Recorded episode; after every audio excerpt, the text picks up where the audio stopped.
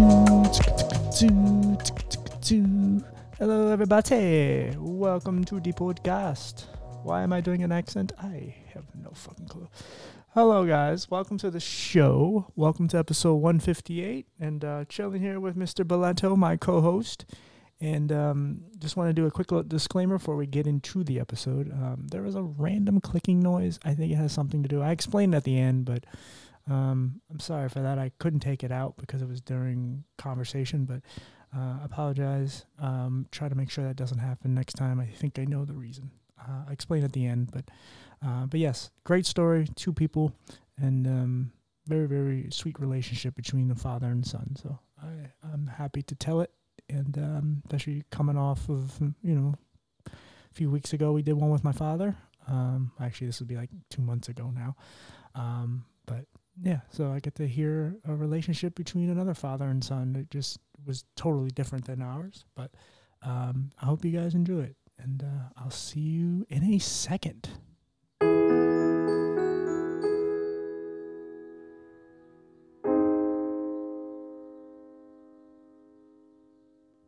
All right, guys, we are here again.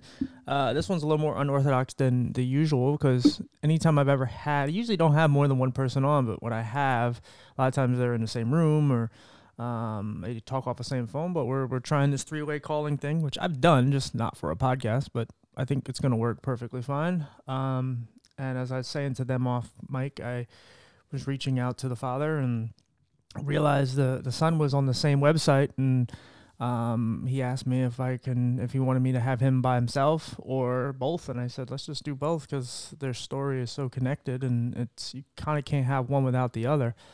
And to me, you get a more powerful message with them together. So, you guys want to kind of introduce yourself? Doesn't matter which one first. I'll go first. So I'm Robert Delena. I'm the dad. I grew up in Louisiana, Massachusetts, outside of Boston. We moved out to Sudbury before Ryan was born, and he's lived here his whole life. I went to Trinity College in Hartford, Connecticut, and Northeastern Law school. I practiced law unhappily for a couple of years and started a recruiting business, and was busily living life when Ryan arrived, and things sort of changed after that. Ryan has a younger sister who's 16 months younger, Abigail, and my wife is Mary Beth, and that's everything about me. Ryan. I'm Ryan, and I'm the kid. I guess I probably won't introduce myself too much because we're going to get into a ton of that in the story, but I was the co-author of this book we wrote together called Without Restraint. Right now I go to Northern Vermont University. I'm studying outdoor education, and I spend pretty much every minute I can in the mountains and adventuring. Awesome. I guess I'll start with you, Rob, because I've asked this question to someone who got married and the wife ended up having this condition. And, when you sign up to be married, it's like for better or for worse. And you don't really know what that entails because you just assume everything's going to be fine and hopefully you die together, natural causes, so on and so on. Mm-hmm. But you really don't know what's coming. And I would kind of ask you the same thing as far as having a child. Like, obviously a lot comes down the pipe here, but like, did you kind of know, I mean, were you planning to have a kid? Did you kind of know what you're getting yourself into? Obviously, you didn't know what he was going to end up having to go through, but were you kind of content with having a child and where it was going to take you? Definitely. No, we were ready. And, Mary Beth and I are both sort of type A people, and we have structure and routine in all aspects of our lives. And, we both grew up sort of blue collar, did well. We moved out to a big house in the suburbs, and we were enjoying, the aspects to that. Ryan came along, and then Abigail his sister came along, shortly after. So, we were right where we thought we would be. Ryan was, in the twos when Abigail was a baby, and Ryan was a rambunctious kid. He was really smart, and he was stubborn and willful and defiant when he wanted to be, but he was very fun to parent, and I enjoyed that aspect of his personality that was a little defiant. I saw, that he would be a leader, I thought, because he, he didn't always listen, and I think that was going to make him an interesting adult. Where things started to slowly go off the rails was with the introduction of schools. He was just really difficult. you know, for schools to manage. And that's when we sort of had those first, you know, bits of conflict in our house, because, you know, when your kid is different than other kids and experts are telling you you should do certain things, we didn't always agree. So I think everything, you know, I'll stop there, but everything went according to plan until probably when Ryan went to preschool, and then things got interesting after that. Yeah. Did you always have a pretty good household there, Ryan? Good parents, everything? Yeah. I always had really good memories of home and of those early years. I didn't anticipate any problems. I didn't feel like I was too different from any other kid until I was around 5 and we started having troubles with the schools. I would say it was great growing up there. Awesome. Yeah. I mean, that definitely helps when there is something different about people. Because, you know, for me, with my parents, you know, even if it wasn't the greatest household, because they eventually broke up and a lot of arguing, they were still pretty attentive towards what I was going through. And it can, if something sticks out differently, obviously in school is immediate red flag, because, and you know, I went to school, I mean, I'm 34 now, so I graduated high school in 08. So, Jesus, what, I don't even know, 18 years before that, we're talking 2000, where I graduated probably about 8th grade. And I know the numbers are off, but mm-hmm. Yeah, about 2000. And, you know, school was, I was one of the worst case scenarios for school. I had a lot of bullying and things that happened to me, not just by students, mm-hmm. but also by teachers. So, and when you have a good system in place, especially when you can go home, you have somewhere where you can escape. Because a lot of times for some kids, unfortunately, school is their escape because at home isn't so good. Yep. But in our case, we had good parents, which really, really helps. And for you, you had both parents in the same household. So, and kudos to you, Rob, and your wife as well. I agree with that. I think the parental expectations did play a part in things going off the rails for Ryan. And what I mean by that is, you know, Mary Beth and I had done better than our parents, right? We had sort of lived that American dream, and we were both, you know, practicing law and making money, and you know, we had all those things. When your kids come along, the expectations that they'll do even better than that. So, I mean, I think we had really high expectations for Ryan, and that he would, you know, go to a better college than we went to. And I was a college baseball player. I was a pretty good college baseball player. I thought Ryan would be a great college baseball player. So, you know, all of those things played a part in when he was slightly different. You know, if I go back and look at it, I think we probably overreacted, you know, and I think had he been a typically developing kid, I worry we would have screwed him up more, because I think the pressure would have been so enormous for him to be, you know, this super achiever that it might have been worse. I think the best thing that ever happened to me as a person was that Ryan, you know, was different and did struggle. And I had to accept, you know, that he wasn't the kid that I had drawn up in my head, and he ended up being a much better version. It took me years to figure that out, but I do think that the pressure, you know, in a town like ours, and you know, you've seen this in communities, I'm sure, where you live, is it's really high on kids, and sure. You know, the advent of the phones and the internet has only added to that. Yeah, it could go either way, though. Well, I'm sorry. Go ahead, Ryan. Oh no, sorry, I jumped right in, but yeah, I was going to say that I think that could be really key, because.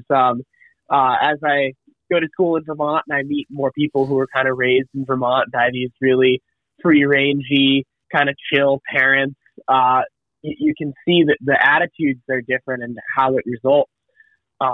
When you treat your kid like they have a purpose before they've even figured out what their purpose is, then the second it's not going the way you want, you're like, what's wrong? Whereas, you know, I've been meeting some of these parents more, or meeting these kids who had these types of parents who treat them like, you know, almost like any other living thing on this earth, like a wildflower or, you know, a fox or something, where they're just meant to exist in this world and be beautiful and strange, and what form they take on is kind of up to them in the world. And it makes them interesting adults, but I feel like they pay less mind to the quirks, because they aren't expecting their kid to be something. And I'm not saying that that's like the way that all kids have to be parented in order for them to turn out okay. I just think it's an interesting observation, because we did grow up in a town where the second kids are born, there are expectations on them. And it's a living thing, you know, a kid is a living thing, and there's lots of influences beyond just the family, including within their own brains. So it's hard to put that expectation on somebody. And I think that's what contributed. I think had I grown up in a different town, maybe a lot of this wouldn't have happened the way it did. Oh, yeah, yeah. Your scenery is really key. I mean, you could put enough pressure on a kid to where he's going to fail because he's never going to amount, or he's going to feel, or she is going to feel that they're never going to succeed in their parents' eyes. You know, let's say you being Rob being a really good baseball mm-hmm. player, like for him, what if he tried to play baseball and was awful at it? Now in his eyes, he may feel like he was a failure as a son or as a kid or person in society, which isn't true. But it's like if you put too much pressure on a kid, they end up going another direction anyway. Mm-hmm. Yeah, I mean, it's you kind of just I really envy. Like I don't know how any parent or kid really grows up nowadays. Like I don't know how a parent parents, and I don't know how a kid becomes a kid nowadays because it's so much harder. I mean, like I said, I graduated in high school in 2008, and the politically correctness and everything was just getting somewhere. Whereas now It's awful. Kids can't even like say Merry Christmas or anything. You know, we had kids that were religious and they didn't put their hand over their heart for the Pledge of Allegiance, and that was fine. But now it's like we have to make sure everybody's included, which is not necessarily a bad thing, but it's also we go so far and beyond, and then we're giving trophies to every kid for everything. And so no kid really knows if they're good at anything. And then with him having a different condition and everything, you throw him into the fire. Sometimes some parents protect their kids so much that when they get to see reality kicks them in the face really hard. And then that's when the acting out can happen even more so because you don't know how they're going to take to that. And that was our experience in schools. I mean, it was, you know, the initial preschool called him gifted. You know, I thought, well, gifted sounds pretty good. And I remember the teacher looking at me with these sad eyes, but it was this terrible thing we were going to be burdened with, and that lasted about a year, and then it was when he got into the a more formal preschool. One of those we lived in a town where we had one of those preschools that you have to put the kid's name on the list when they're in the womb, and we were so excited when he got in, and he was there one day, and they asked to have a meeting with us the next day, and asked to have a pediatric neuropsychologist observe him. And you know, think about that, he was there one day. Like, what could he have done to warrant that? And all he did was when they were trying to do this formal activity of making macaroni necklaces or whatever they were doing, he wanted to watch the sink fill. They had this big farmhouse sink in the room, and he wanted to fill it up and watch it drain. Ryan was obsessed when he was little with HVAC and plumbing and electrical. He loved like watching water move through pipes and air. And we used to walk around Boston and look at these giant fans and and part attached to buildings and. That was just, that was what he was interested in. And because of that, they viewed him as being so difficult that he should be observed as having some issue. And that's where things really went off the rails. It really started there. And the pediatric neuropsychologist thought he couldn't handle that preschool. I suggested he go to an integrated one in the town. That went okay for a year. And then he repeated the program a second year. And we didn't think about the implications of having him do the same program twice because everything that advanced in the first year, reset at the start of the second year. And for a very linear kid, it threw him off. And then it was at that point, I'll let Ryan pick up the story after this. At that point, they suggested a therapeutic placement, which was the worst mistake we ever made. And I'll let Ryan explain why if you want. Sure. I just wanted to say one quick thing, Ryan. Like I kind of relate with that because again, like I said, I went through a lot of abuse and like I was molested in school. A lot of bad things happened to me. I know by a nurse at that, and the way I dealt with my trauma because it was adults doing it and mostly adults. I mean, there was kids throwing stuff at me and everything, but like I kind of put myself in this bubble where just like my toys and everything became like my escape. So like I was really enamored with textures and how things felt, and because I was abused and just kind of damaged inside, and our case is different obviously, but the way I kind of suppressed a lot of my anger and sadness is I just threw, like I said, even looking at ceiling fans move and just textures, and because I was just trying to escape from any hell that I was in. And again, I didn't go through it. Mine was in school as well, at that point, that wasn't even to escape from the trauma because I didn't even have the trauma yet. Right. I was just fascinated by large mechanisms. Anything that was really big and really grand and had a lot of moving parts, I wanted to see how it worked. I wanted to go inside it and, you know, just figure it out. I was just a kid who was fascinated by that kind of stuff. Mm-hmm. And anything that I was into, I wanted to learn everything about. So, like, when I got into the Blue Planet movies, I wanted to know what every fish did and what it looked like and where they lived. And then it was fighter jets. I wanted to know every fighter jet and, like, how fast it flew. I was fascinated by things. And that is what ultimately made me a really good skier and climber, because I didn't just learn the skill. I learned the jargon and the techniques and all that stuff really quickly.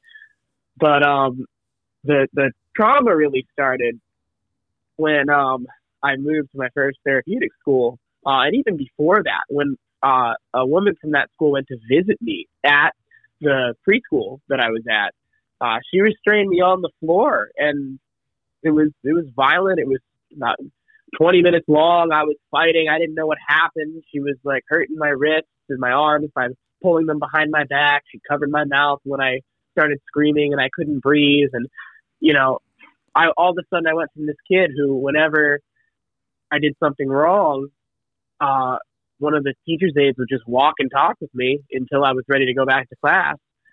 All of a sudden I did something that I didn't perceive as a big deal, and I just got what I perceived as, you know, physically attacked for it. And when I moved to that next school, that was their ideology, is that if you weren't cooperating, then they were going to restrain you. And at times it was even a punishment, even if you weren't cooperating in the moment. They wouldn't do it right on the spot. They would say, we're going to go back inside and we're going to do it. So it wasn't like it was this last resort when nothing else was working. It was the first thing they went to. Right. So at that point, you know, I didn't really have an escape, because they taught them how to do it at home. You know, they taught my dad and all my babysitters how to do it.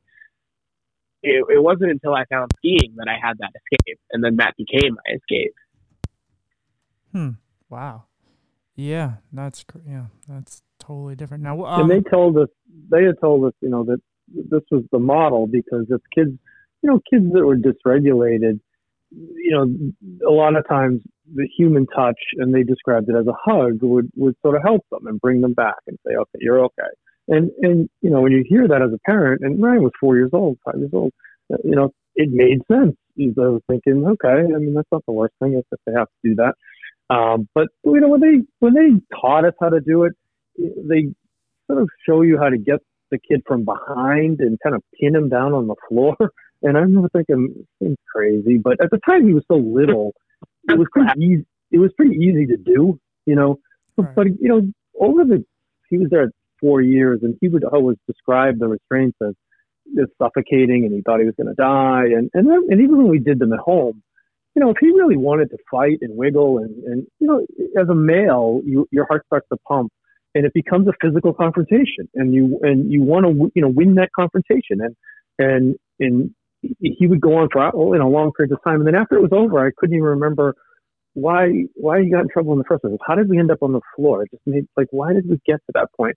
And it just never made any sense to me, because he was never going to use that the next time to make a better decision, because it wasn't teaching him anything. It was like hitting your dog. I mean, it quickly became, you know, clear to me that this was a terrible approach. The problem was, once he got to that school in Massachusetts, when you go to a therapeutic school and you have a one-to-one aid, and you're at a place that restrains, it's really hard to go back to public school. So all of our options to leave there were other schools that did the same thing. And we had this, like, long fight with the town, and eventually we did move him to a place that seemed marginally better, because that was our only option. And in between that, you know, I'll let Ryan pick that part up too. They started medicating him. He ended up seeing a therapist who recommended that he go to an inpatient facility, a mental hospital, for a couple of weeks so they could manipulate his meds. Because he was so dysregulated. Well, the reason he was so dysregulated at that point was all the trauma from the restraints. And, you know, sure. When we wrote the book, it was easy to piece all this together after the fact. But when you're living it as a parent and you're having these experts, and we had, you know, this is Boston. We had Harvard-trained, you know, experts. saying, you know, the next school will be better, or the hospital stay will help. It'll give us a chance to get the meds right. You know, my gut instinct was always that they were wrong, but I wasn't ready to really challenge them yet, because I'll advance the story a little and let Ryan pick it up. It was when we started skiing around this time, and I would see him away from all this on, you know, where he was free and he was taking risks, you know, and he was having fun.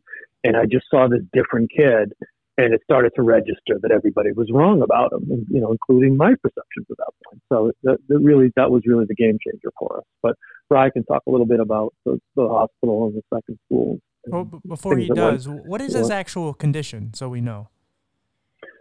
So the only formal diagnosis he ever had was when he was the first pediatric neuropsychologist, when she did testing on him after the first preschool. Her diagnosis was pervasive developmental disorder, not otherwise specified, PDD-NOS. And if you think about it, it's pervasive, it's developmental, it's a disorder, but it's not otherwise specified. So it's like saying there's something wrong with him, but we really don't know what it is. But the reason they put that label on him was because it enabled us to get access to the services from the town. Once he had that label, they paid for the therapeutic school, they paid for his busing, they paid for the one-to-one aid. And so it's sort of this game that's played. And at the time I got it. I'm like, you have to call him something. You really don't know what to call him. But if you call him something, then we get these services. The problem is once they put that label on him, there's no unwinding that label, right, you know, and that's right. Where we ran into resistance from the town. Yeah, no, for sure. Yeah, they dehumanize him and they essentially put him in this. I mean, there are certain labels that get put on you. I interviewed a woman a while back, and you know, she found out later in life that she had some sort of form of autism, and she pretty much lived a normal life. She was a very intelligent woman, but she just had little tics to her. And once they told her and it became known that she was autistic, some people started totally treating her different, even though she was the same person. She just got a diagnosis in her 30s. Yep. And there's certain labels like that. And again, disability, certain things that just make people look at you like you're slow, like there's something wrong with you. And, and you know, learning disabilities. Okay. Go ahead, buddy. Go ahead. That was the biggest thing for me, is like, once they started labeling me, and the label evolved over time, into things that I wasn't even formally diagnosed with, you start internalizing that. Mm-hmm. And when people tell you, do this and this and this because your brain just won't let you. You stop trying, and then when these administrators are looking at you and seeing you're not improving in any of these things, they're like, "We were right." But it took me having my diagnosis unraveled by a new therapist, and you know, kind of wiping that canvas clean, that I started realizing I have all the power in my hands. I'm not limited by anything. And it just shows you how much of this is really mental. Yeah, yeah. And then I started proving everybody wrong. It was this crazy time in my life where all of these negative things I thought about myself, I was just disproving. So it makes me think about these labels and, you know, how much of it is self-fulfilling. Right. And I've noticed this, and I always say, like, visually, like some people visually are more blind and have perfect vision than the people who don't have any at all, or same with deaf. But even in your case with a learning disability, like as a person with a vision problem, I've been considered as slow to some people because I look at my phone closer. And it, you know, there's classes they wanted to put me in and all that. It didn't matter that I was getting straight A's. It didn't matter. It was just like, oh, but he does this. And it's like, so? Like, what does that matter? And it's people that are just very ignorant and don't understand anything. And because they look at something that's totally different and off-putting to them, it's like, oh, we got to put this, like, remove this from my sight. Because some people can't imagine themselves with what we have. Just something that's a little off, something that's not working as well. It's like, well, we have to find some place for them to go, because that's where we used to be put in camps, and, you know, and we were treated poorly for that. And it's unfortunate that so many kids have to go through it, because it is very scarring. You have to live with that for a long time until you find some sort of purpose. And then, as you were saying, you kind of, excuse me, you actually like, you kind of thrive in the idea of proving people wrong.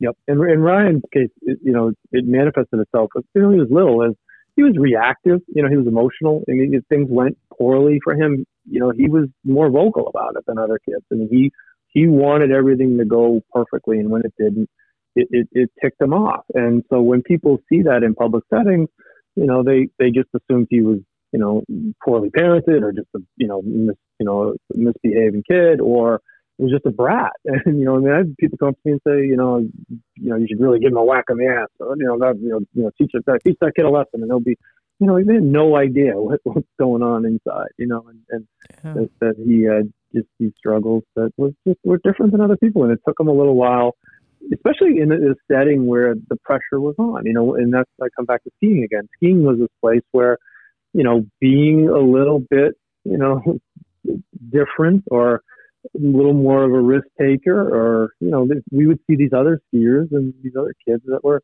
you know, they were rewarded for that. And it was just a more freeing environment for them. Yeah. And you're building up anger too within a person. Like again, somebody said this to a teacher of mine in high school. She was like, I wouldn't be surprised if he was the kid that shot up the school.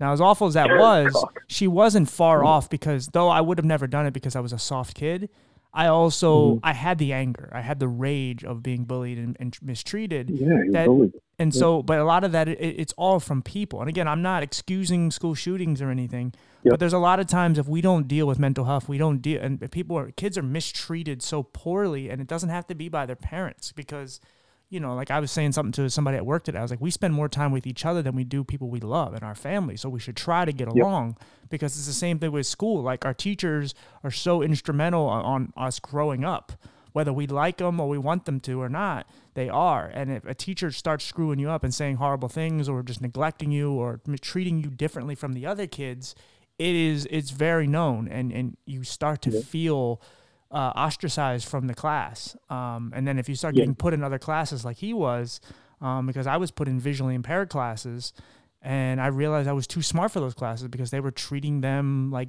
last year's work. And I just started Go ahead, buddy. That happened to me as well. At my third school, I realized I was getting the same homework as my sister, who was a grade below. And it was crazy, because at that point I was in high school, and I brought in the work, and I tried to show everybody. I'm like, you guys are getting ripped off. You're not getting a real education. If you go to college, you're going to be 2 grades behind and have no idea what to do. And nobody was even outraged about it. No. They didn't care, because at that point they had just been so institutionalized. They didn't even believe that they could be successful. You know, they were like, if we were getting work that you get in a normal school, we would have no idea how to do it. There's no way we'd even be able to complete this work.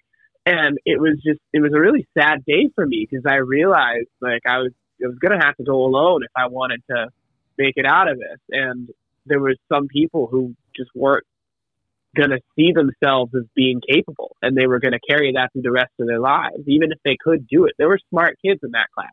Yeah, there was a lot of really capable kids, but they had just been crushed. Well, that's the alternative. I'm sorry. What you said something. I was going to say, you said something interesting before that.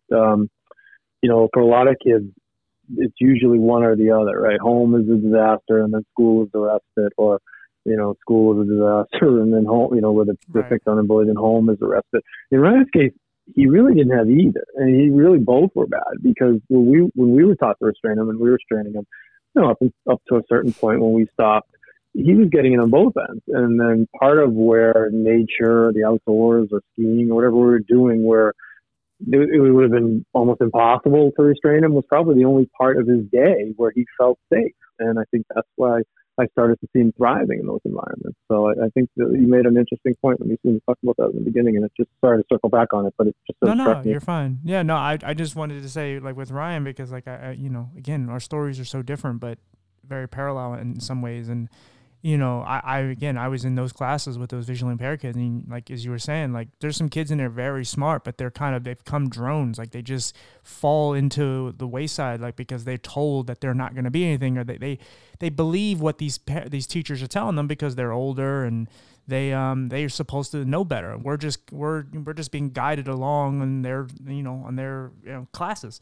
And if we are told one thing, well, we should probably believe it. But it is always one or two of us that just kind of poke our head up and go, like, what?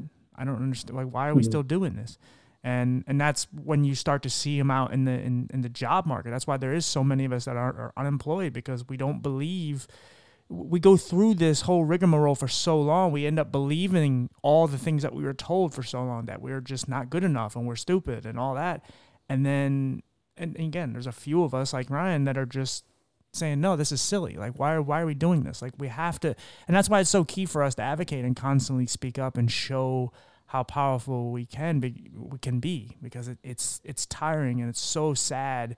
As much as I don't want to see detest, but as much as I see some of these kids or these now grown people, I see them and I see where they are and how lackluster their lives are at this point. I completely understand, because I almost became one of them. And when I speak up for me, and I speak up for Ryan, and I speak up for the people I've had on the show, I speak up for them too, because I feel sorry for them. Because I maybe that's not what they want, but I feel terrible because I wish we never had to go through that. I wish no one had to go through that, because it's so depressing to watch these people that are just, they don't believe in themselves whatsoever, and it's just because of it's what they were taught. Yeah, and I think that one thing that was really interesting that you said earlier, and I've just been thinking about this whole time since, is how you were able to do the work, even though it was a little bit more challenging for you because of the way you had to read the page or look at it closer, just with the visual impairment, but you were getting straight A's. Yeah. And you know, a lot of who our book speaks to is like, you know, this generation of spectrum disorders, right? You know, the ADHDs, the autism spectrum disorders, all these things that have kind of come out in full force, where you're just a little bit off of normal. You're not totally disabled, but you're clearly not what they would call as neurotypical. Right. But as a result, you end up going through this whole process that can just be so damaging. But I never thought about it, that it could be that way for people with physical disabilities too. Yeah. You know, people have trouble walking, have trouble seeing, have trouble hearing. You know, that's just one aspect of you. Your brain might work better than other people who are, you know, can see just fine and are in those classes. They might not be nearly as smart as you, or as able to do the work, or as dedicated to finishing it. But yet you're the one who gets treated differently. It just, it expands the list of people who are affected by these systems. As I listen to you both, what's the commonality of who's affected? It's that you're harder to teach, right? You're going to be more work for a school system or for a town.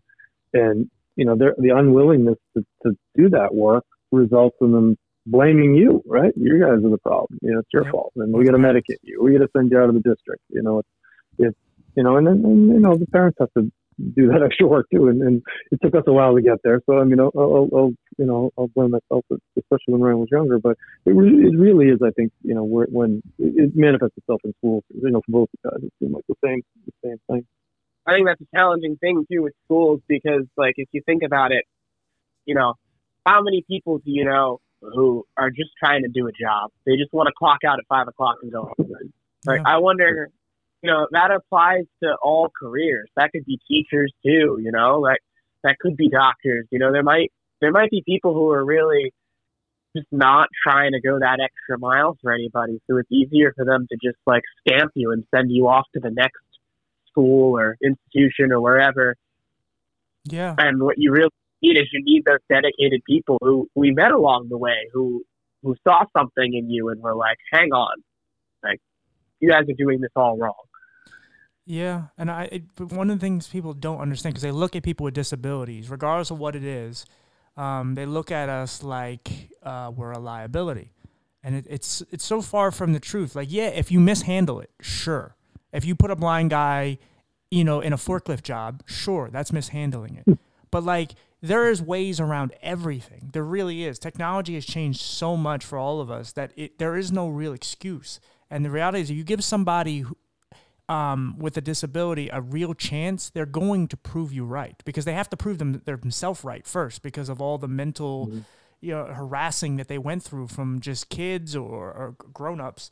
And they have to prove to themselves that they can do it themselves, because, again, 75% of us are unemployed. And, you know, there's some of us that refuse to listen to that statistic and don't want to be a statistic, but it's hard not to ignore. And so when we get into a job and when we can prove ourselves right, it's like, wow, like now, again, and it also inspires people, because if you're a person who has full sight, or you have full hearing, or you can walk, so on, you can watch this person do something with, whatever their impairment is, and it inspires them. Even if they don't outwardly say it, you can motivate people just based on how powerful you are by just doing things that they couldn't fathom doing with what you lack. Yeah. And that was a lot of what happened to me when I went back to high school, when I went back to Lincoln Center Republic. Essentially, for years we had been saying, like, I can be back in the school. And they were looking at me like, no, you're a liability. Like, you're clearly, you're unstable. You might hurt somebody if you're back in the school. I'm like, why would I hurt somebody if I was back in that school? All I want is to be there. Why would I ever jeopardize that opportunity? What you're not getting is that I'm not some kid who is just violent. I respond that way when the teachers try to put their hands on me, because I'm traumatized by it. And the second I'm removed from that environment where they're allowed to put their hands on me, that's going to go away. And nobody wanted to listen to us. They wanted to blame it on me and not on the administration. And ultimately, after, going to, 4 different schools, having like an intermediate step where I was doing, 1 class at Octon Boxborough High School, they finally agreed to give me a 45-day evaluation. And if I screwed up at any point at LS, they were going to pull me. And we had a meeting at the end of that evaluation, and all of my teachers came in to talk about what a pleasure I was to have in class. There were no issues in those 45 days. In fact, the only issue in those 45 days was that they moved me into a class, an advanced math class, because they thought I was too smart for the one I was in. And I was trying so hard to keep up with the work, and I could understand the concept. It's just the class moved too fast for me to catch up with everybody else. And I was taking a test, and I didn't know all the material, and I was on the verge of tears because I was so scared that if I didn't pass this test, they were going to use it as an excuse for me to not pass this 45-day evaluation. And it was just all of those years of trauma of just having people use the smallest thing to tell me why I couldn't be a part of society. And I'm like, this is it. If only they hadn't moved me to this class, I'd get to stay. And of course, I was back in the real world, and it was just a test. Half those kids in there probably failed it anyway, and they just moved me back to the other class. Right. So I ended up getting to stay, and I ended up proving all of them wrong. But it was so hard to just get that opportunity to show it was right. Yeah, I bet that was a real proud moment, because I know I had a moment in 11th grade where, I'm still trying to get over people not believing me, tell me that I couldn't even go to this school. The only school I could go to is this visually impaired school where they just kind of send you, and you just kind of sit there and you rot. You don't really make anything yourself. They, they barely teach you high school work. And now I'm in 11th grade, and I'm like second in the entire school in grades, and I went under the radar because I was very shy, and kind of, I had my friends, but I was very awkward, socially awkward to some degree, so that when they announced everyone's grades and then mine came up, everyone turned around and was like, him? And it, like, inside I was smiling so much. If I wasn't so awkward, I would have yelled and just screamed and, whatever, say something, probably not good. Yeah. I would have got me suspended.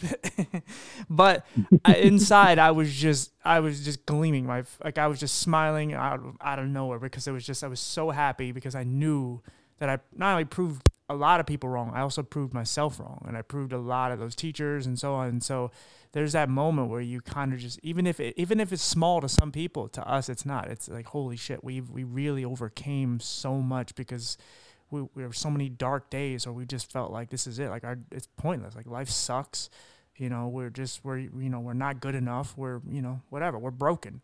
And then you do something that's better than most people, at least in your contemporaries, the people that you're compared to, that are on your level, and you outshine them too, or you are at least as good as them. It's like, wow, see, I could do this the whole time, even with what I lack. and you just feel so good inside. That's so well said. There's a powerful moment in the book where Ryan talks about his reluctance to make friends when he finally got back to high school, because he had been told for so long that he was broken that, you know, he felt as if, you know, any of those friendships would be broken too. He'd be doing those people a disservice, you know. And then as this coincided with a therapist who finally took him off all the medication. He was on Seroquel, lithium, Prozac. I mean, he was, you know, his emotions had been, you know, sort of damped down for so long that when he finally started to come off that and really realize his full self and recognize that, you know, maybe there was nothing wrong with him from the beginning, and that he was someone that people would want to be friends with. It really did change his outlook, and I think it reminds me of your story a lot. That's very similar, where you finally realize you have something to offer, you're going to go out and offer it. You know, if you're told you don't, then you're going to start to believe that, and that was a big factor in his life for sure. Yeah, no, I really love the parallels between our story, because it's so different, but it's not hard. Again, I don't go into a lot of these stories like knowing much. I just try to get to know you and then see where it goes. But if you have empathy and you have a little life experience, it's not hard to compare some of these things, even if it's not disability to disability. It could be some sort of trauma period. And obviously him and I have gone through a lot of similar things, but also not. And it's easy to see, because again, I've said this ad nauseum like so many times, but it's just so weird that we are all defined in this one category where our logo is a guy in a wheelchair, yet neither of us are in a wheelchair. So it's like, and there's nothing wrong with being in a wheelchair. There is nothing wrong with it, but that is what defines both of us. So when somebody says handicap or disability, that's what they look at, a little stick figure in a wheelchair. And he and I went through totally different, you know, we went through different stories. We have totally different conditions. Two different body parts are a problem. And neither of them has put us in a wheelchair, unless, you know, we were sicker or whatever and we had to be wheelchaired out, and just because that's the protocol. But yeah, you know, we went through that in the book. When we were the publisher was editing the book, you know, a couple of times I referred to Ryan as being in a special needs school, or, you know, was a special needs student, and, you know, that term has now changed to disability or person with a disability.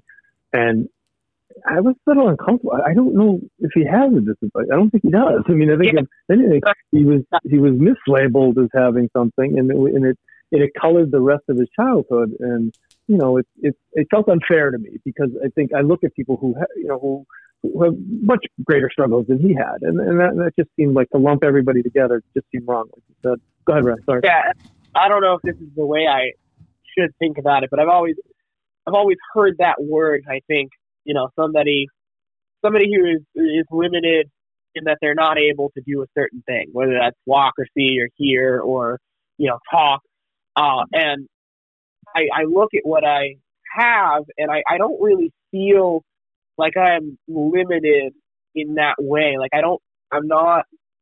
nothing I have prevents me from doing anything. I just have to get there a different way than some people do. I just think about things a little bit differently. I'm just quirky, and I felt like that was unfair, because I didn't want to claim that label, because I didn't want to take away from people who have a way harder life than I do and have accomplished things. Yeah, no, for sure. But I thrive in that, though. There's like trying to find other ways of doing things. Because I did a couple thing videos on Instagram, just little things like, oh, how do I put my keys in my lock? Okay, so I hold the door and I put my finger on the lock, and or over the lock, and then I just take my key, just remove my finger, and I open it.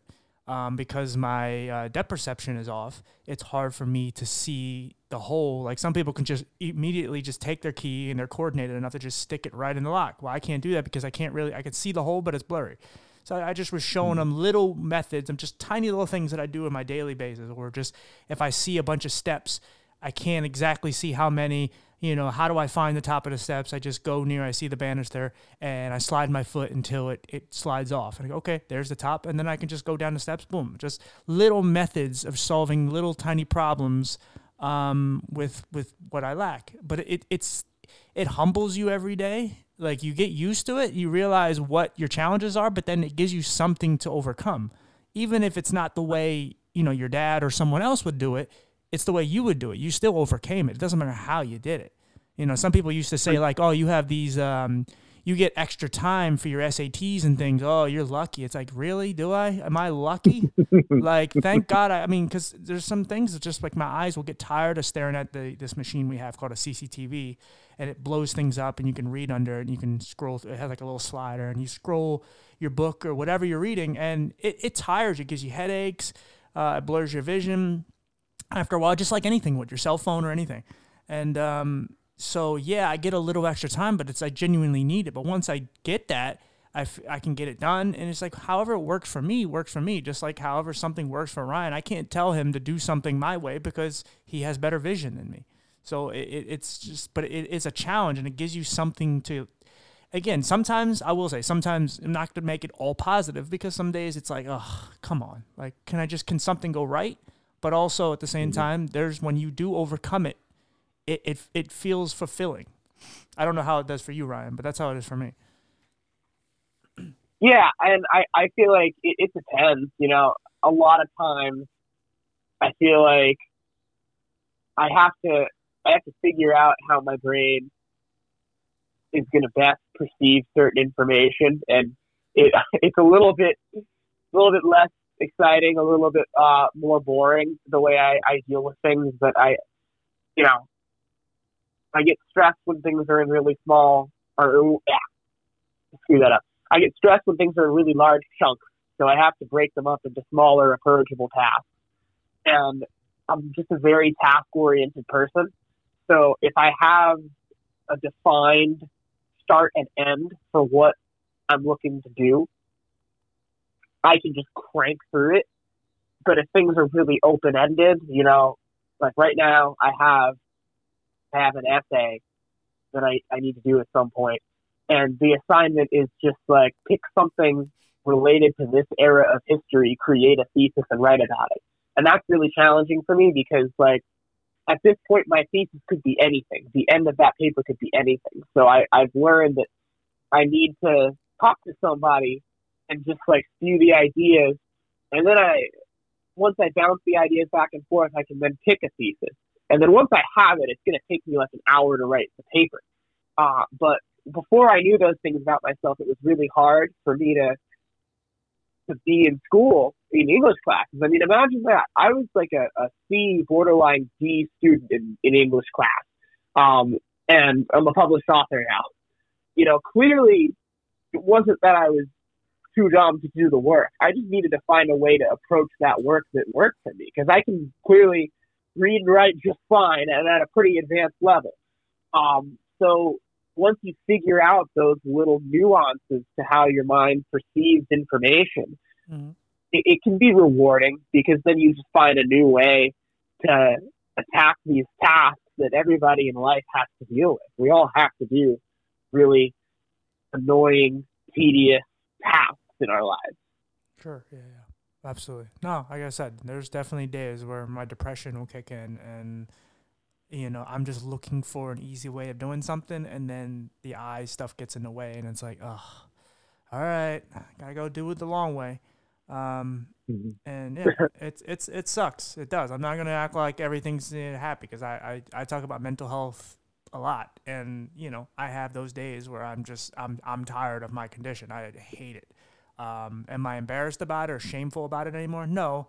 There's some days it's just like, not today. Just not today. Tomorrow. But yeah, no, I mean, you gotta learn to laugh at yourself. You gotta learn how to just cope with it however you can. The older you get, the more it gets easier. It's just there's just days that just aren't as fun. Well, I think the key, and I'll ask you, Timothy, is you found something you're really good at. I mean, you're great at this. I mean, you're a great conversationalist, and you're just easy to talk to. And, you know, for Ryan, you know, when he started to ski, and he was just gifted, he was just natural at it. He was really, you know, I was a beginner myself. He got so much better than me so quickly that, you know, for the first, you know, 7 or 8 years when we ski together, he was in charge of me. I mean, he was in charge of my safety. All of our decisions he made, and whether we should do a certain run or not. I mean, he was the guy in charge, and it was just, that's the interesting, I think, part of the story, because here's a kid who couldn't go to the bathroom on his own in public school or in therapy school. You know, he had to have a monitor every time he left the room, and you know, we were in mountains out west that, you know, people do die on. I mean, the bad things can happen, and he was 8, 9, 10 years old making all the decisions, and he just, you know, it wasn't that he was just talented on the skis, but he researched everything about it. He made good decisions. He embraced, you know, everything from snow science to weather to, you know, certain, you know, slopes, angles. And he could look at my ability and say, you know, Dad, you got this one. And I think that was, you know, when he found that thing, it just slowly, his confidence built, you know, so much on the slopes. But then it started to carry over into other parts of his life. And I'm kind of curious if you found the same thing, that when you find your passion or something that you're good at, that it offsets some of those other things that have been struggles over the years. Yeah, no, for sure. But also it helps to meet people like you guys and so many other people with disabilities and just traumas, because it makes me understand what I went through. That, again, feeling less alone is so key. Because when you're a kid and you know, you're in these institutions, you're in these places where they just make you feel so small, and you know, whether you're weird or you're whatever, or something wrong with you, mm-hmm. It's so key to find something that makes you happy and you hold on to it. Because again, in the older you get, just kind of going to the mental health part of it, some people hold on to some really large things. It's like, oh, my family, this and that, and that's great. But some people don't have great family. Some people don't have a best friend. They need something, and you know, sometimes holding on to an artist that you like, their next album is coming out in 2 months, you're holding on to 2 months to live because that's something you want to listen. Well, in 2 months anything can happen. Same thing if it's mm-hmm. any form of entertainment or anything that you're holding on to, even if it's so small, you want to live, there's something you want that's going to make you happy. It's a gradual thing, and eventually time starts to expand. Maybe you forget about it less and less. You're not as committed to it, because sometimes we make impulse decisions. There's people, I guarantee you, if you could talk to them after they killed themselves, they will tell you, like how a lot of people jump off the Golden Gate Bridge and they immediately regret it when they don't mm-hmm. die. Mm-hmm. It's a lot like that, where it's just like, you know, that like you can't make these impulse decisions. That's why a lot of times when I do things now, even if something bothers me to my core, I tend to sit on it for a minute, but I don't want to sit on it for too long because my anxiety will kick in and I'll sit there and it'll eat me alive. So I have to deal with it when it comes to conversing with a person, whether it's at work or something. And so, yeah, it helps to, like, for me, of finding the podcast, but I always found little things, little escapes, whether it's entertainment or my toys or whatever. I've had to, because, you know, depression can eat you alive and yeah, and, you know, go ahead, Ryan. The escape, but I feel like another thing that I'm a big advocate for, and I found this by accident through the escape, is that I'm a big advocate that everybody has some skill in their life that they can work on, where, you know, they'll see progress in their own terms that directly relates to the effort they put in. And, you know, the way I describe that is like, okay, if you're in a team sport, you know, you might be throwing a baseball around, and you might be a pitcher. Let's say you're the best pitcher ever. If your team loses the game, you know, you might still feel like a loser. But a lot of these individual skills, where there is no winning, there is no losing, it's just, did you do it well? Do you feel like you did it well? That can be so good for you, because what I've started to internalize is, like, with skiing and with climbing, they're very hard activities. They take a long time to master. Mm-hmm. But as I've put in this effort over the years, and as I've dedicated myself to getting better at this craft, you have these moments throughout time where you're like, wow, all of that effort became something. And you take that back into your everyday life. You carry yourself that way, that, you know, you are the person who, you know, your body was able to climb 512. With 4 years of effort, you managed to do this thing that very few people have the fitness and the technique to do. And you start applying it to these other things. Like, okay, if I'm a capable person, clearly when I put in effort, it becomes results. All of these other things that I have to do just as a human that lives in a society can't be that hard. And, you know, I can do it. Sure. And you can become a person with a lot of confidence, even if you started as a person with none, because you build that self-efficacy through that activity.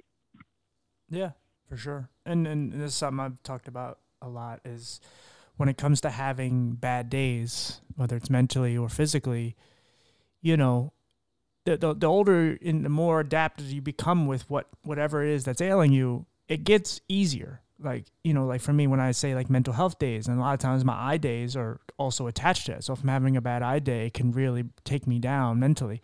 But when I am able to come out of these, especially the mental days, they don't last as long. They're not months. They're not weeks. They may be hours. They may be 24 hours. But usually the next day I can wake up, smile, and just be over it.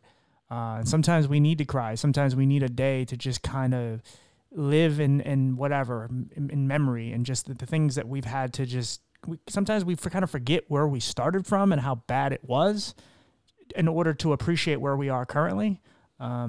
It's hard to understand it because you've been dealing with this for so long and so much life still goes on. You still have to try to work. You still have to eat. You still have to shower. You still have to do all these things. And you blink and all of a sudden 10 years went by and you're like, oh, okay, this and this and this and that. And then you're like, wow, like you completely, like, you're just so like enamored with what is going on right in front of you that you don't really remember what was behind you. And then you realize how far you've come. And I'm sure doing these interviews and obviously just the relationship with your father, and just obviously you can't forget about where you came from. So when you actually able to sit and think about it, you can really start to love yourself more and realize like, okay, like this sucked at one point, even when life can suck, because things are going to happen in your life. They're still going to suck. But if you can sit there and just appreciate where, like the journey, where you've been, because it always gets worse. And I have pictures of me as a kid where I didn't have skin, and nearly I was on my deathbed, and I could look at them and go like, okay, whatever you're feeling today is not feeling what that kid felt. Yeah, it was you at one point, but it's like you're not feeling that now.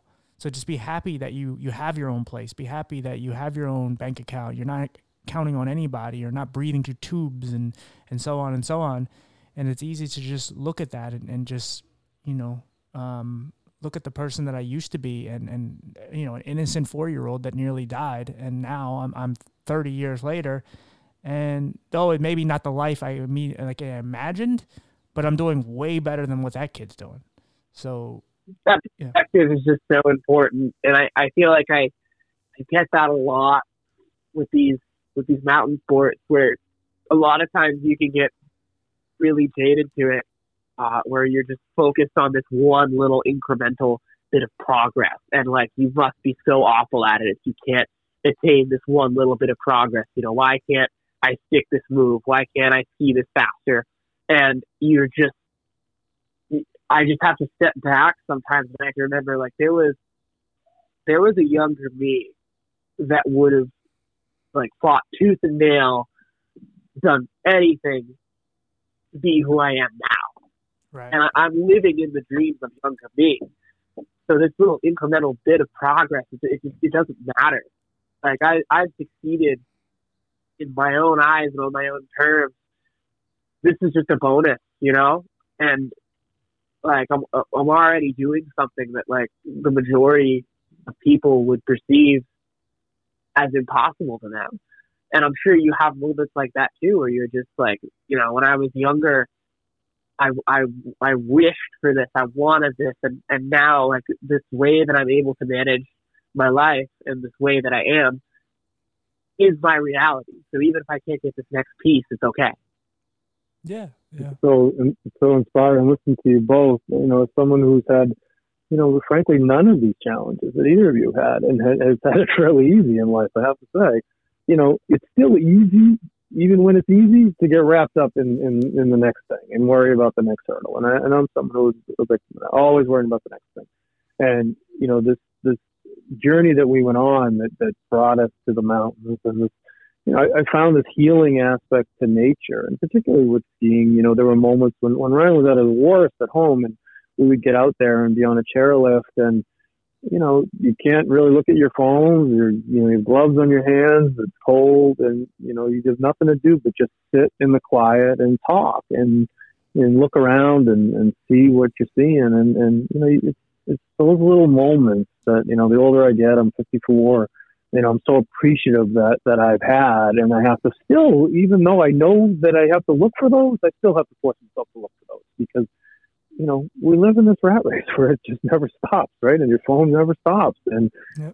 It's so easy to lose yourself in that and forget, like, every day is a gift. And if you don't appreciate it, you just, you know, you're wasting time. So I've learned from you guys just in this conversation. I certainly learned from Ryan my whole life, but his whole life. But it's been just interesting to get your perspective as well, Timothy. I'm really inspired by you. And thank you for sharing so much of your story, too.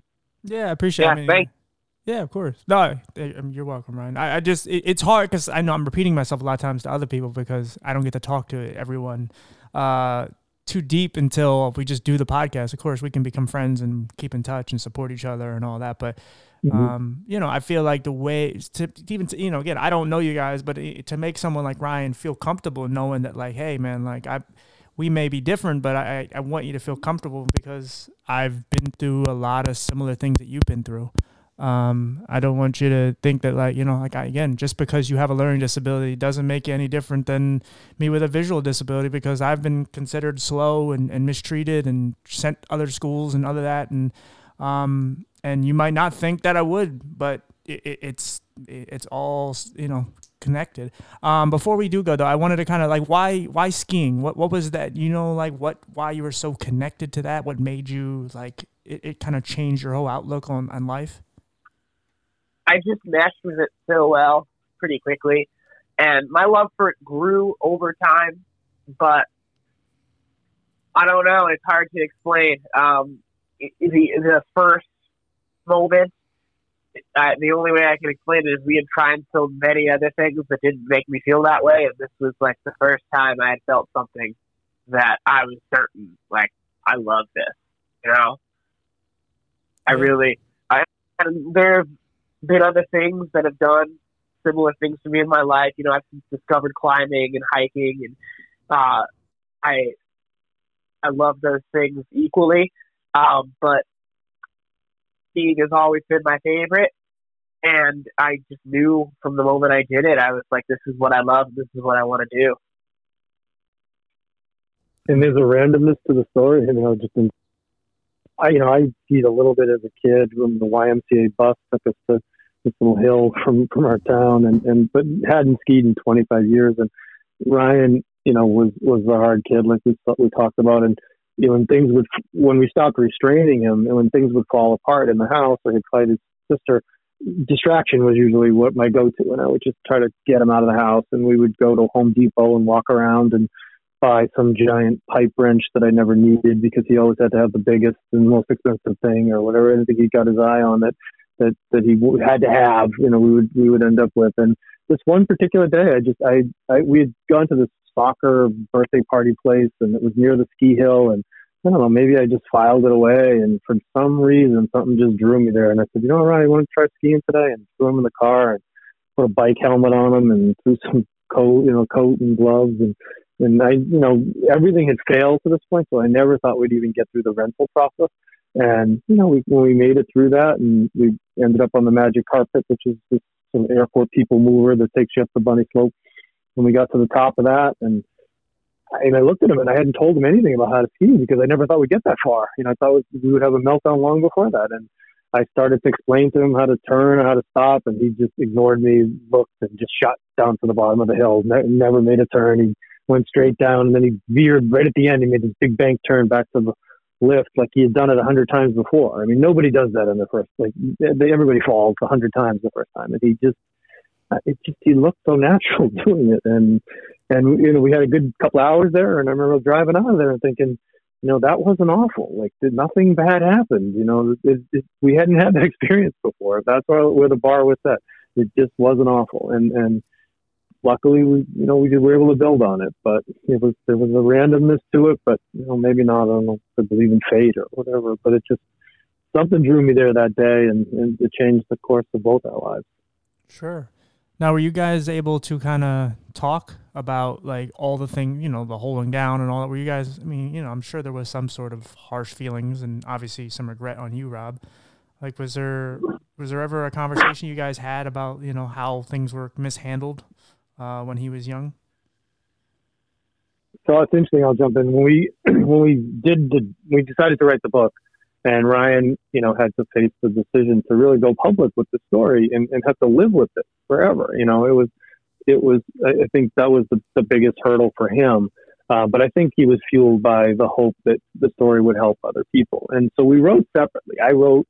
I did this long draft, and then, you know, Ryan, I gave him a list of the things I was going to write about, and he wrote his draft, and we wrote for a period of months. And then when we finally exchanged drafts, I mean, his was, I thought, was great, and he really covered everything. And, you know, there was some stuff that I wish he had forgotten that he clearly remembered, and it was hard to read. But, you know, my version he hated because really, as he described it, it was like a long apology letter to him. I felt so bad about, you know, how his life had been, you know, it had taken a turn. And it really was, you know, my wife and I making a decision to put him in that therapeutic school that did that. And I wanted him to know that he could have had all these things and his life could have been so much different, because he was he'd gotten to a place where it was pretty good, but I kept thinking, well, if we'd never taken him off to begin with, imagine where he'd be now. And you know, when he read that, he was so disappointed in my draft, and he kept saying, you know, this isn't a sad story. This isn't, you know, I went through some stuff, but look where I ended up, and I'm the person I am because of what I went through. And so I think those conversations we were able to have as we worked through different drafts, and as I sort of changed the tone of my version to really, you know, jive with his, that it was, you know, listen, this happened. I made a mistake. You know, my wife and I listened to the experts. We shouldn't have.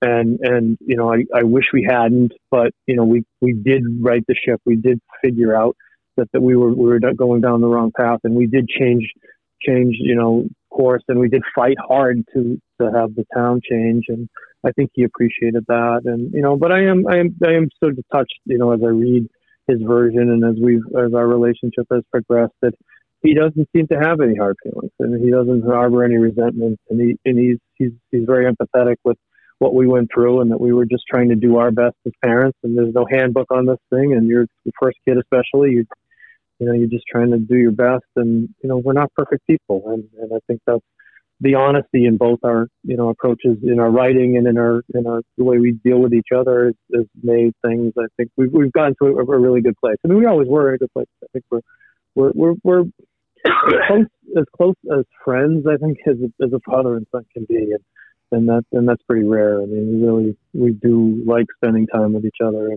and you know, I think that's pretty special.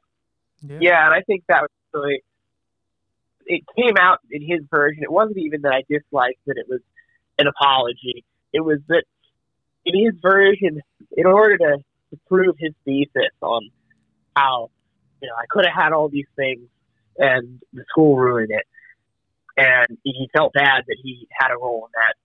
You know, he had to kind of burn me in the story. You know, at the end, it was kind of about how I had this sad life, and that it could have all been avoided. I just didn't feel like I had this sad life. And he didn't need to apologize to me, because I didn't ever blame him for it, but I never told him that. You know, I blamed the schools for what they had done to me. I was frustrated with the system for making it so hard for me to get out of that. But I never was one to pass blame. I just hoped it would change.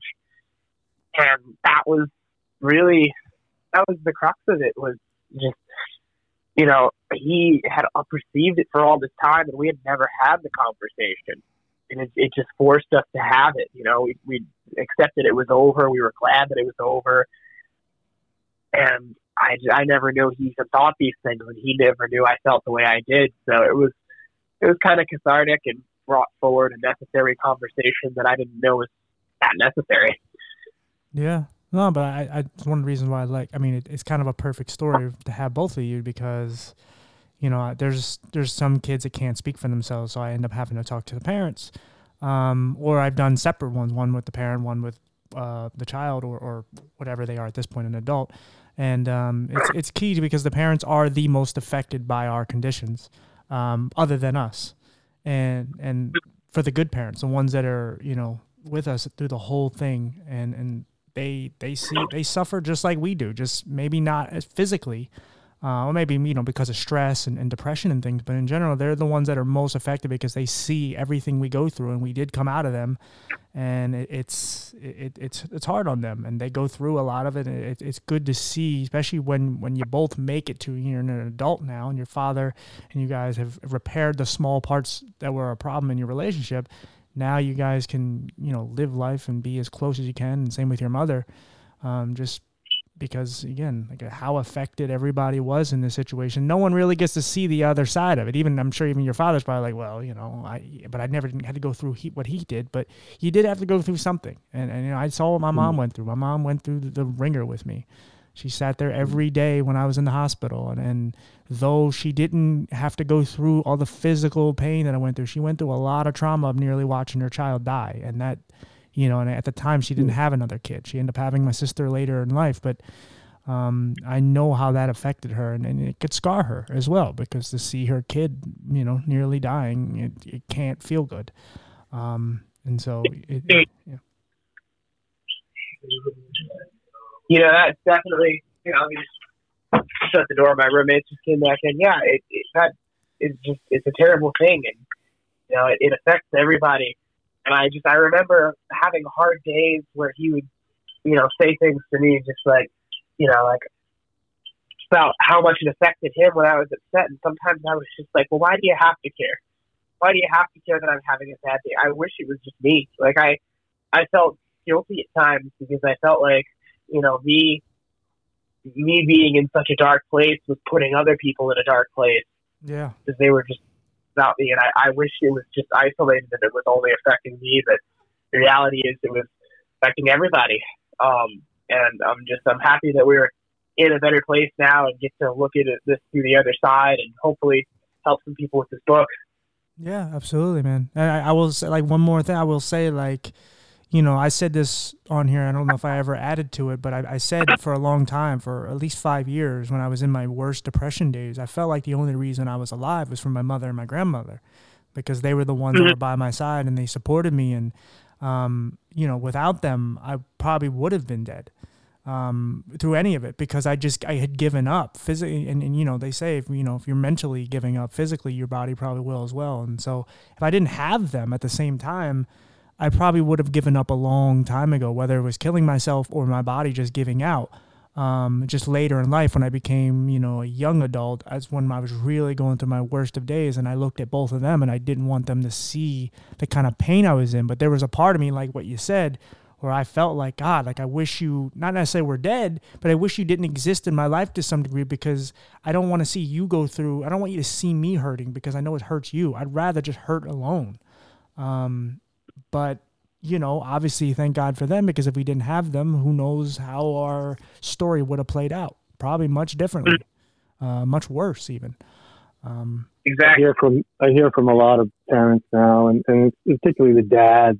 You know, I get these emails and long messages, and I can always tell the ones that bleed it, you know, that bleed with their kids. You know, it just comes through in their emails. And you know, I always said, you're only as happy as your unhappiest child. And I think if that's your mantra as a parent, you know, you do feel everything that they feel, and not in a helicopter way or something. You don't want to prevent them from having pain, because I think that's the mistake parents make. They want to package them so much that they never experience anything, any discomfort. And then that just sets them up for failure later in life. You know, my wife and I let both our kids, you know, have these experiences and have successes and have failures, but that doesn't mean you don't feel them when they fail. You know, it eats you up inside, and you toss and turn all night, and you wish it was you. You know, let it be me. Let it be me that has this, not him or her. You know, sure, it's not an easy thing to be a parent, but it's a great thing. It's the best thing. It's just not that easy. I'd be remiss to say, like, before we get out of here, because I want you guys to promote your book and everything, might as well give a little love to your mother, since, you know, she also played a part in this, I'm assuming. And she did. She definitely did. I mean, she, you know, and, you know, we had another child. I mean, Abigail, you know, in a lot of ways, you know, was raised by Mary Beth when I was with Ryan, and they have, you know, a really good relationship. And, you know, Mary Beth kept the house moving and kept things, you know, organized. And, you know, when we were on trips and we were away, you know, it was her that was here, holding down the fort. And she is, you know, she's really good with the doctors and with the schools and the paperwork end of this thing, and you know, was really critical of some of the decisions in a more legalistic way. I tend to react more emotionally. She was a little more, you know, measured in her approach, and it was effective. I mean, so she you know, she kept things together too. Yeah, fantastic. Yeah, you guys, I want you to promote your book and anything else you want to promote at this point in time, you know, so we can finish up and I can let you guys go do your thing. I'll do the book first. The book is Without Restraint. It's published by Falcon Guide, which is a division of Roman and Littlefield. You can find it on Amazon everywhere. There's a couple of stranger books also named Without Restraint, but ours is pretty obvious. It's the one that doesn't have to do with bondage or anything weird. So if you find a Without Restraint book by Robert and Ryan Delena, and it's got a picture of a skier in Antarctica on the cover. Yes, we've been to Antarctica. It's a great story. It's a story about, you know, not just about skiing. It's really about, you know, a father-son relationship and about a kid who, you know, endured a lot to end up where he is. The feedback's been great. If you look at the Amazon reviews, people really like it. So buy it and then send us your feedback. I'd love to hear from people who read it, especially. Awesome. For sure. Awesome. So I want to plug your social media and everything. You can find me on Instagram at extreme_Ryan_Delena. I'm usually posting a lot of adventure stuff, but these days I've been posting a little bit more about the book. You can also find me on YouTube as Ryan Delena over there. I've been doing more, you know, 10-15 minute narrative style edits of some of the adventures I go on. And that's just a good way to connect with what I'm doing now. Awesome. Well, I honestly, I thank you guys for coming on. I hope you guys keep in touch. Ryan, if you ever need a friend when you're going through your shit, please call me anytime. Text me. And Rob, like I said, anytime. And you need anything, just, you know, holler. And... Definitely. No, it was amazing to hear your story, and I'm sorry for everything that you went through, the abilities that Ryan had. And there's some forgotten kids in the system, and I think thank God for people like you who don't forget about them. Yeah. It's impossible to, honestly. Like I said, I've said it on here many times. I can come on here and just talk with my cat's laying here with me. Me and him can just have a conversation, but it's not going to get anything done. I don't want to sit here and talk about politics or any of the nonsense that's going on. I'd rather talk about real issues that really affect us. And, you know, there's many Ryans out there. There's many me's out there. And I just try to get their voices out there because they're the ones that aren't heard. So. But yeah, thank you guys again. I appreciate you guys for coming on, and I'll let you guys know when the episode comes out. It'll be a little while, but we will. That'd be great. You'll be the first ones to know. I'll put all the links and everything in, and like I said, we'll keep in touch and support each other. That sounds great. Amazing. Talk to you again. Thank you, Ryan. I appreciate you, buddy. Rob, thank you, buddy, for making it all come together. Great to meet you. Same here. All right, man. We'll talk to you soon. See you guys. All right. Bye-bye. Bye. All right, guys. Sorry, I actually cut it off because I didn't think we were going to keep talking so much, but so there's a little bit that it's going to be cut off, so not too much. It was like 15 seconds. But thank you for all being here with me. I'm sorry for the clicking. I think that has something to do with the three-way calling on this thing. I'm supposed to use this cable that I have, but I couldn't find it. It's somewhere in here. I'm supposed to actually hook it to my phone. I guess it's supposed to have better service when you do three-way calling. So that's my bad. I still think it was really good. There's just some clicking. And, of course, Alexa was in the background with her nonsense, letting me know to take my eye drops because she's a twat. I mean, she's good, but she decided to just interrupt. And you know what? We don't want to deal with her. But, yes, thank you, guys. Bullet is here. You want to purr people out of here, huh, buddy? You feel better now? You're contributing, big guy. Okay. He's done. He's like, I'm going to rub my face against the mic, and that's it. That's enough of you. That's enough of you guys. You're not getting any more of me. I can't give it to you every time for as much as you like. He's not going to... What? What are you doing? Oh, okay. He was making weird facial expressions here. Anyway, guys, thank you for being on this journey with us. I hope you enjoyed it, something different.